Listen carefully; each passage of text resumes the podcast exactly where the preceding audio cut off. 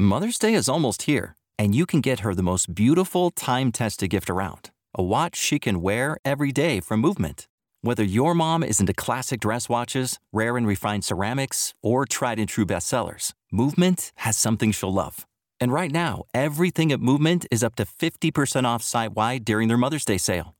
A watch is a gift that celebrates all the time you spent with mom, and a Movement watch is even more than that. Movement uses industry leading materials for their fresh modern watch designs, from technically complex ceramics to vintage inspired style all for an incredible value your wrist and wallet will both love. And with one size fits all convenience and fast free shipping and returns, it's a stress free shopping experience. Save big on the best Mother's Day gift ever with Movement. Get up to 50% off site wide during their Mother's Day sale at MVMT.com. Again, that's up to 50% off at MVMT.com. The future is a hefty responsibility and not one that we take lightly. But then, taking things lightly has never been what Hefty is about. That's why we've created the Hefty Renew program that turns hard to recycle plastics into valuable resources like park benches and building materials. To participate, simply fill up an orange Hefty Renew bag with accepted items, tie it up, and drop it in with your regular recycling. That's it. It's that easy. It's time to rethink recycling with Renew. Particular valued resources may vary by geography. More info available at heftyrenew.com.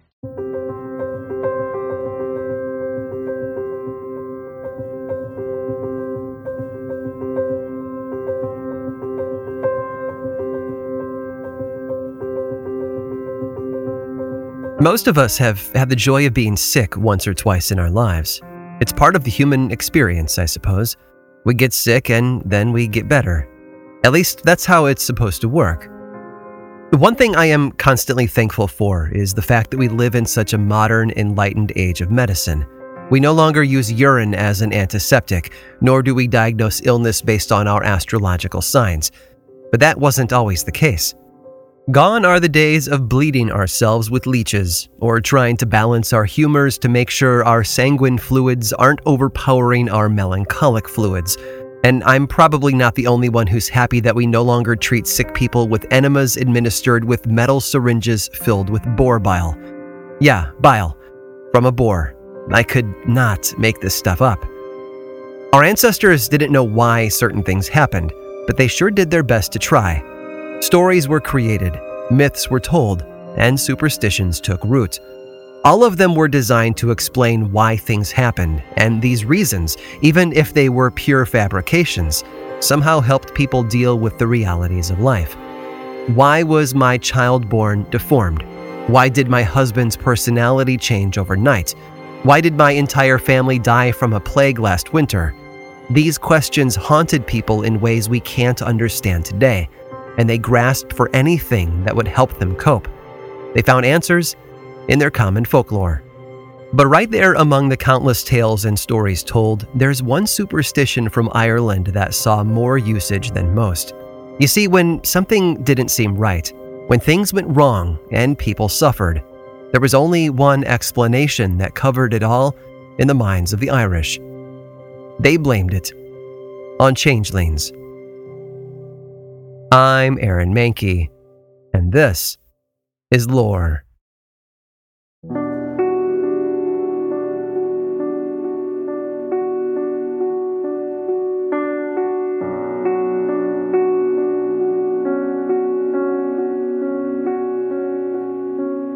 A changeling, according to the folklore of Europe, is a kind of fairy Stories of them can be found in Germany, Ireland, England, Scandinavia, Spain, and many other countries. And in all of those cultures, changelings have the same methodology. They are a substitute for a kidnapped human being. Either out of jealousy or a great need, fairies were said to enter our world and to make a trade without our knowledge. They would leave one of their own behind and return to the fairy realm, where the kidnapped human would live happy, joyful lives in paradise. We have a great summary of changelings thanks to the Irish poet William Butler Yeats. They steal children, he wrote, and leave a withered fairy, 1,000 or maybe 2,000 years old instead. At times, full grown men and women have been taken. Near the village of Colony lives an old woman who was taken in her youth. When she came back at the end of seven years, she had no toes or she had danced them all off. Changelings, according to the legend, can actually take one of three forms. The first is the kind Yeats wrote about the senile and ancient fairy who was disguised as a child. Another type of changeling is an actual fairy child. And the third type was an inanimate object such as a block of wood or a carved log.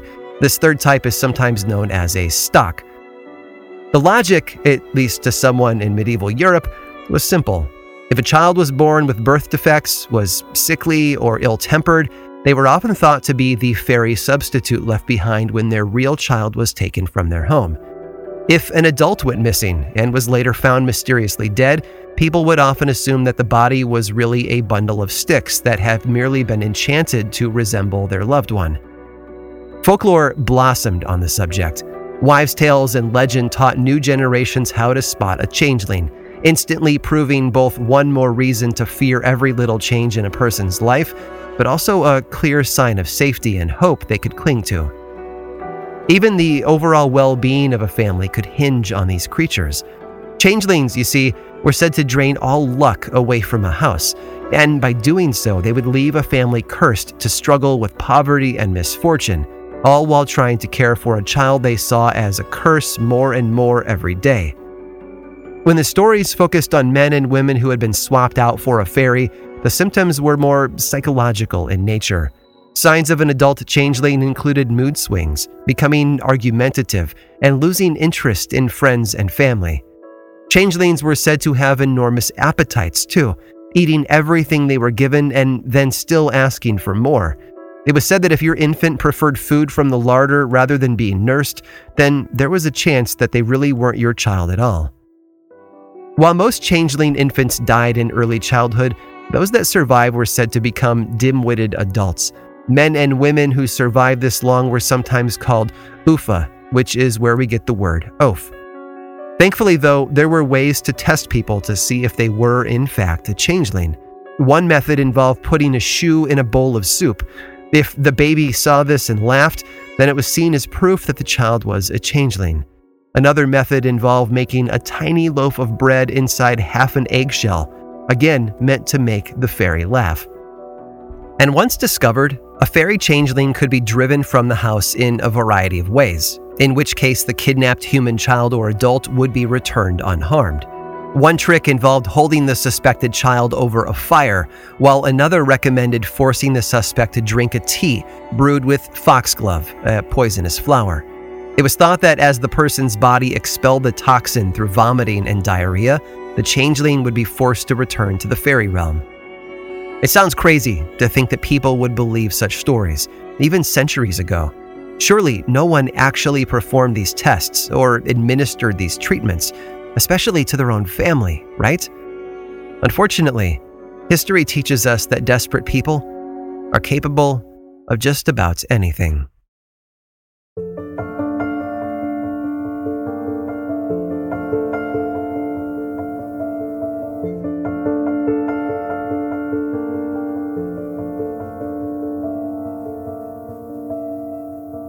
In July of 1826, a woman named Anne Roche from County Kerry in southwest Ireland was caring for a four year old boy named Michael Leahy. According to her own testimony, the boy was unable to walk, stand, or speak. Convinced that he was, in fact, a fairy changeling, she bathed him in icy waters three times to force the fairy out. The boy drowned. She was tried by court, and they found her not guilty. In 1845, a woman suspected of being a changeling was placed in a large basket filled with wood shavings and then hung over the kitchen fire until the contents of the basket ignited. In 1851, a man in Ireland literally roasted his child to death because he believed the boy to be a fairy. Three children were suspected of being fairies in 1857. They were bathed in a solution of foxglove and then forced to drink it. Sometimes babies were left in or near bodies of water as a way of forcing the changelings to leave. In 1869, an exorcism was attempted by dipping a child three times in a lake in Ireland. Another woman actually left her infant on the shore of a lake and walked away, expecting the fairies to come and make the swap. Thankfully, she returned later to reclaim her child. Sometimes neighbors stepped in when the parents of an obvious changeling would do nothing. In 1884, while the mother of three year old Philip Dillon was out of the house, Ellen Cushing and Anastasia Rourke snuck inside.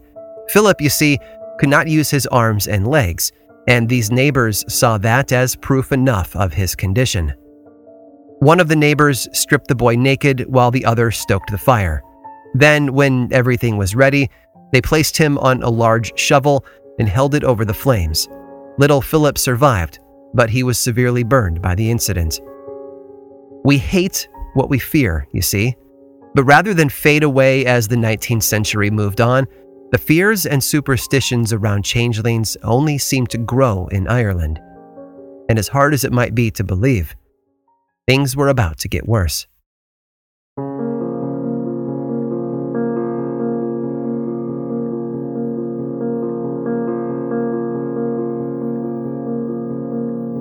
In the late 19th century, one of the governing bodies in Ireland was the Board of Guardians in each district. They were tasked with dispensing public aid, and one of the ways they did that was by building laborer cottages, homes built to provide housing for rural agricultural workers. Many farmers had lost their land in the recent famine, and this was one way of helping alleviate some of the homelessness and poverty that had become so common in the country. One cottage was constructed in Ballyvadlea, a small community of just nine homes and 31 people in County Tipperary. The family who was awarded the cottage moved in, but there was a problem. It seems that the house had been built on a rath, a low earthen ring. And while archaeologists know them to simply be remnants of an Iron Age fort, some of the Irish still thought of them as fairy rings, portals into another realm. After the family moved in, Odd things began to happen cries in the night, noises that couldn't be identified, and a feeling of dread. Almost as soon as the tenants had moved in, they were leaving. In their stead, the cottage was given to an old retired laborer named Patrick Boland, who moved in with his adult daughter and her husband. His daughter, Bridget, was unusual. In 1895, it was the men who controlled the family. They were the breadwinner and the sole provider. But even though her husband Michael did well as a cooper, someone who makes and repairs barrels, a business that has always done well in Ireland, Bridget wasn't dependent on him. She had her own business, making dresses and keeping hens, and the income from those jobs was more than enough to meet her needs. She was also said to be clever, flirtatious, and highly independent, so you can imagine how she must have annoyed her husband and caught the ire of the neighbors, and then there were the rumors of the affair she was having with another man. Bridget Cleary was a self made, self possessed woman, and everyone else was bothered by that. I tell you all of that because stories have layers. There's the meaning that you glean from the initial telling, and then there's the rest of the story. The deeper you dive, the more things begin to make sense. And believe me when I tell you, there is a lot about this story that fails to make sense. On March 4th of 1895, Bridget left home on an errand. She had eggs to deliver to the house of her father's cousin, Jack Dunne. It was a short enough distance that she decided to walk, but the weather turned sour while she was out. She spent the next day in bed complaining of raging pain in her head. She had chills and shivered constantly. Dunne came by the little cottage to visit a few days later and found Bridget still in bed. He took one look at her and declared, That's not Bridget. According to him, she was a changeling. Thankfully, no one yet believed him. On March 9th, five days after Bridget's walk in the cold, her father walked four miles to the nearest doctor and asked for him to come help. Two days later, there was still no sign of the doctor, and so her husband Michael made the journey. After yet two more days of waiting, the doctor still had not come, and so Michael went again, this time making sure that he brought along a summons from the local health authority. While her husband was out looking for the doctor, the doctor arrived unexpectedly. He did his typical house call checkup, prescribed some medicine, and then left. Still frustrated, the family called upon a priest to come by and give her last rites, just in case. Things weren't looking up for Bridget Cleary. This was March 13th, a full nine days since taking ill, and so later that evening, neighbors and relatives gathered at the cottage to help administer fairy medicine in the form of herbs. Bridget refused the treatment, and they held a red hot poker in her face until she complied. Things got worse the following day. Cousin Jack Dunne had begun to spread word that Bridget had been taken by the fairies and replaced with a changeling. At his urging, a man named Dennis Ganey was called into the house. He was known in the community as a fairy doctor and well versed in treating cases such as these. His treatments wouldn't necessarily fit into modern medical textbooks, mind you. They included the use of the hot poker, forcing the changeling to drink first milk from a cow that had just given birth, dousing the person in urine, and exposing them to flames. Bridget was slapped and held in front of the fireplace while her husband demanded that she state before God and family that she was indeed Bridget Cleary. Even though she answered yes, the gathered crowd didn't believe her. Now, before I continue, there's something you need to understand about Michael Cleary's state of mind. While his mother had died when he was young, his father had passed away just hours before. He and Bridget were childless, and they lived in her father's house in a spare room in the 19th century equivalent of public housing. His own wife was rumored to be cheating on him, and she didn't even need him to support her. Michael Cleary was adrift. He had come undone. Maybe that's what drove him to the edge of sanity. The treatments continued late into the night. Friends and family began to ask to leave, but Michael was said to have yelled that no one was leaving until Bridget came home. He locked the door and placed the key in his pocket. If they could just get this right, he told them, if they could just drive the fairy out and be done with it, his Bridget would come home. Again, she was asked to declare her identity, and Bridget refused. Historians don't know why. Maybe she was afraid. Perhaps her independent, stubborn nature prevented her from handing over authority.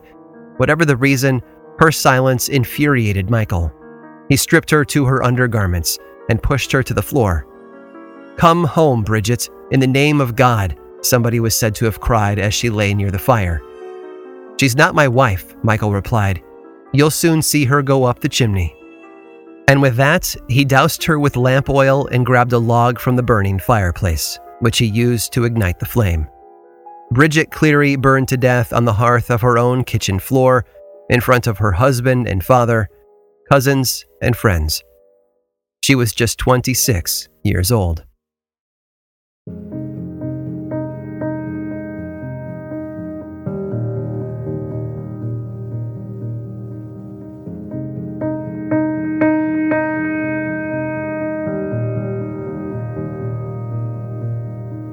We haven't always known as much about the world as we do now.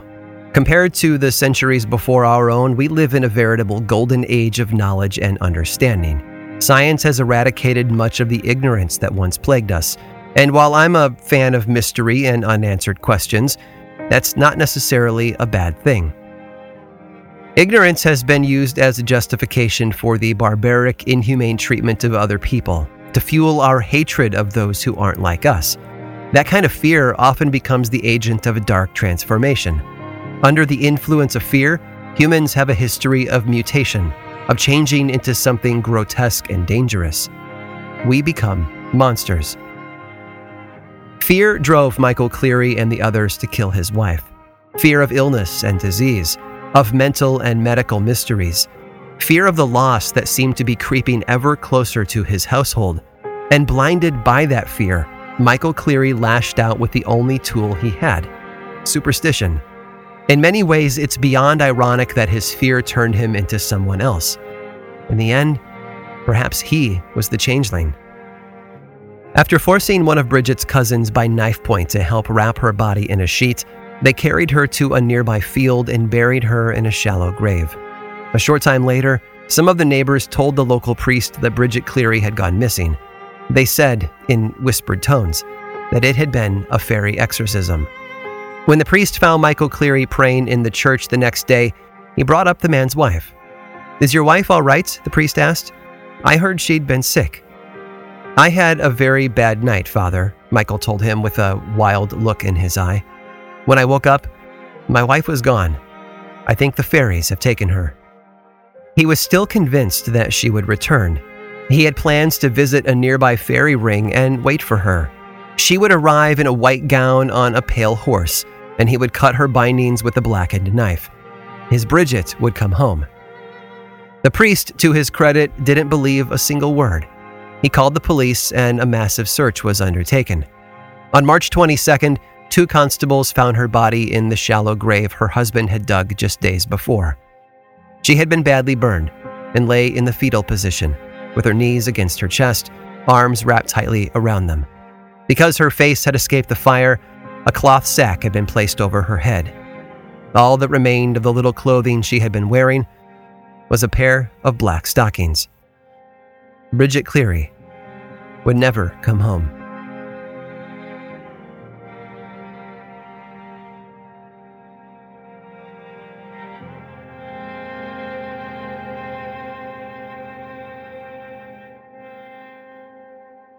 The story of Bridget Cleary is one of the most tragic to take place at the intersection of documented history and ancient folklore. In many ways, her tale is one of true crime, but it's dressed in significant and essential details that seem pulled straight out of a fantasy novel. And sadly, it's not the only one. In fact, the world of changelings, abduction, and misguided belief have left us a number of painful stories. And if you stick around through this brief sponsor break, I'll share another powerful example. This episode of Lore is made possible by June's Journey. Escape to a bygone age of mystery, danger, and romance as you immerse yourself in the world of June's Journey, a hidden object mystery mobile game that puts your detective skills to the test. Play as June Parker and investigate beautifully detailed scenes of the 1920s whilst uncovering the mystery of her sister's murder. With hundreds of mind teasing puzzles, the next clue is always within reach. Collect scraps of information to fill your photo album and learn more about each character. Plus, you can chat and play with or against other players by joining a detective club. You'll even get the chance to play in a detective league to put your skills to the test. I'm willing to bet that, like me, you work crazy hours and are desperately in need of easy ways to relax. I love that I can open up June's journey and dig in for a little while, searching for hidden objects, fine tuning my sense of observation, and enjoying the gorgeous artwork are all so, so helpful in letting me unwind. Mystery, danger, and romance. Where will each new chapter take you? Relax and lose yourself in this captivating quest of mystery, murder, and romance. Can you crack the case? Download June's Journey for free today on iOS and Android. This episode was made possible by Article. Every single day, I sit down at my desk and I make podcasts, and that's something that I've done for years on a desk from Article. The quality is absolutely amazing, delivery was dead simple, and everyone who sees it can't help but comment on it.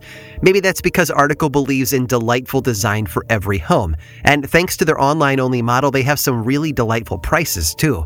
Their curated assortment of mid century modern, coastal, industrial, Scandi, and boho designs makes furniture shopping simple. I honestly can't get enough of all of those clean lines, rich colors, and gorgeous wood finishes. Article's team of designers are all about finding the perfect balance between style, quality, and price. They're dedicated to thoughtful craftsmanship that stands the test of time and looks good doing it. Article offers fast, affordable shipping across the US and Canada. Plus, they won't leave you waiting around. You pick the delivery time and they'll send you updates every step of the way. And their knowledgeable customer care team is there when you need them to make sure your experience is smooth and stress free. Article is offering our listeners $50 off their first purchase of $100 or more. To claim, visit article.com slash lore and the discount will be automatically applied at checkout. That's article.com slash lore for $50 off your first purchase of $100 or more. This episode of Lore was made possible by DoorDash. We live in a pretty amazing world, don't we? You can get anything you need when you need it delivered right to your door. With DoorDash, you can get pretty much anything. For my family, this became a powerful tool when my kids started back up with after school sports. All of a sudden, there were days when being able to order a meal became a lifesaver. If it wasn't for DoorDash, we'd have been eating dinner way too late. And maybe you've been there, or in a different situation with a similar solution. Sick on the couch, trapped between never ending meetings, or even at a party and suddenly out of ice or alcohol. In moments like that, DoorDash can provide a clutch assist. DoorDash, your door to more. Download the DoorDash app now and get almost anything delivered. Must be 21 or older to order alcohol. Drink responsibly. Alcohol available only in select markets.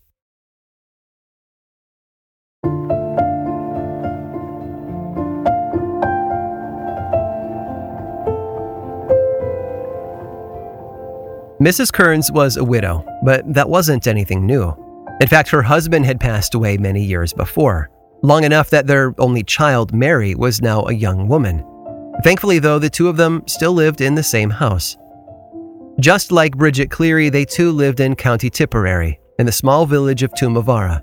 Neighbors were kind, and folks seemed to support their efforts to provide for themselves. According to the newspaper article I tracked down about them, they were both busy in the needlework trade. It was a good, peaceful life, as good as one could ask for, at least. But in late February of 1834, darkness entered Mrs. Kearns' life. And as she stood inside the police office, she explained to anyone who would listen how it all began. It was the strangers who had visited her two weeks before. She was sure of it, and she remembered every detail about them.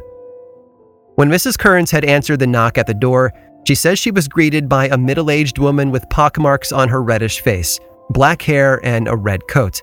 And before Mrs. Kearns could ask the stranger what she needed, this woman began to speak. She was a fairy woman, she told her.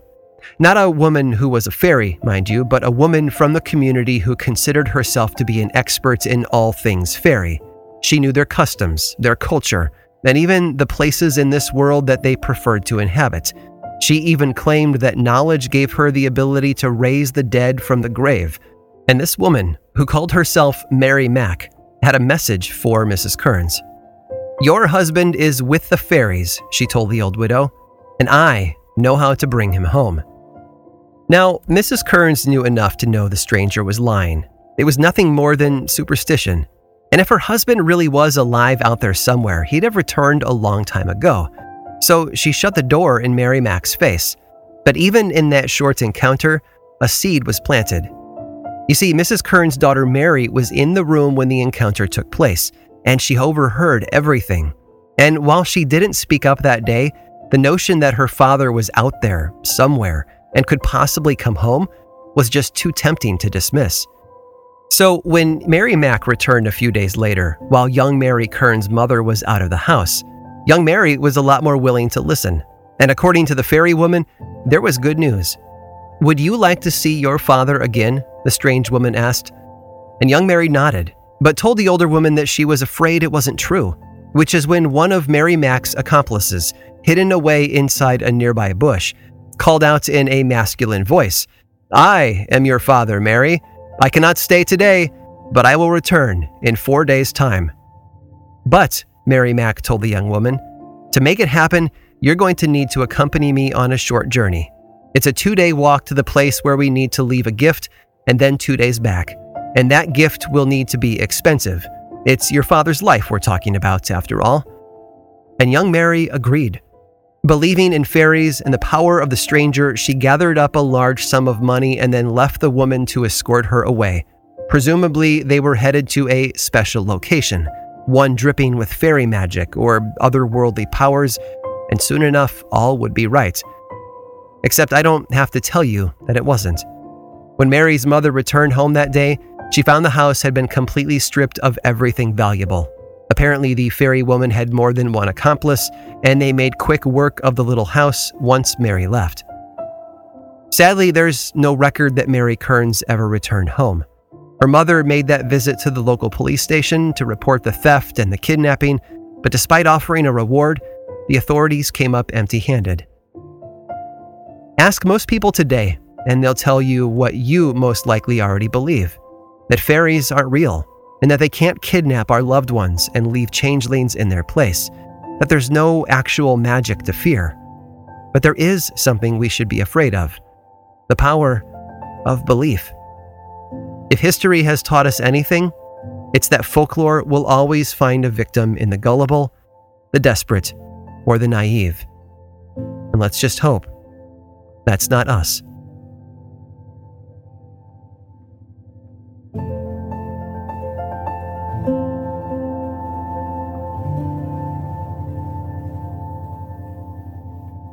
This episode of Lore was researched, written, and produced by me, Aaron Mahnke with music by Chad Lawson.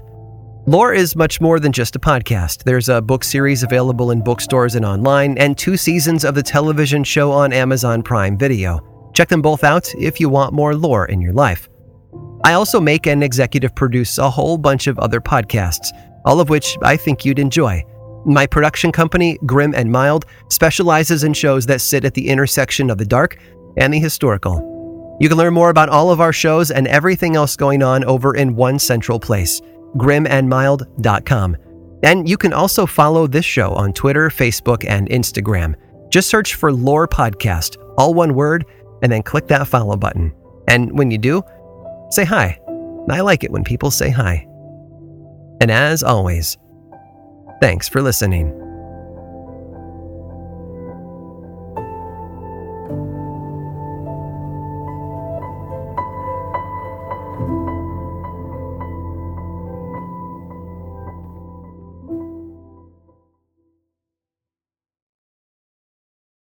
Mother's Day is almost here, and you can get her the most beautiful time tested gift around a watch she can wear every day for Movement. Whether mom's into classic dress watches, rare and refined ceramics, or tried and true bestsellers, Movement has something she'll love. And right now, you can save big on the best Mother's Day gift ever with up to 50% off site wide during Movement's Mother's Day sale at MVMT.com. Again, that's up to 50% off at MVMT.com.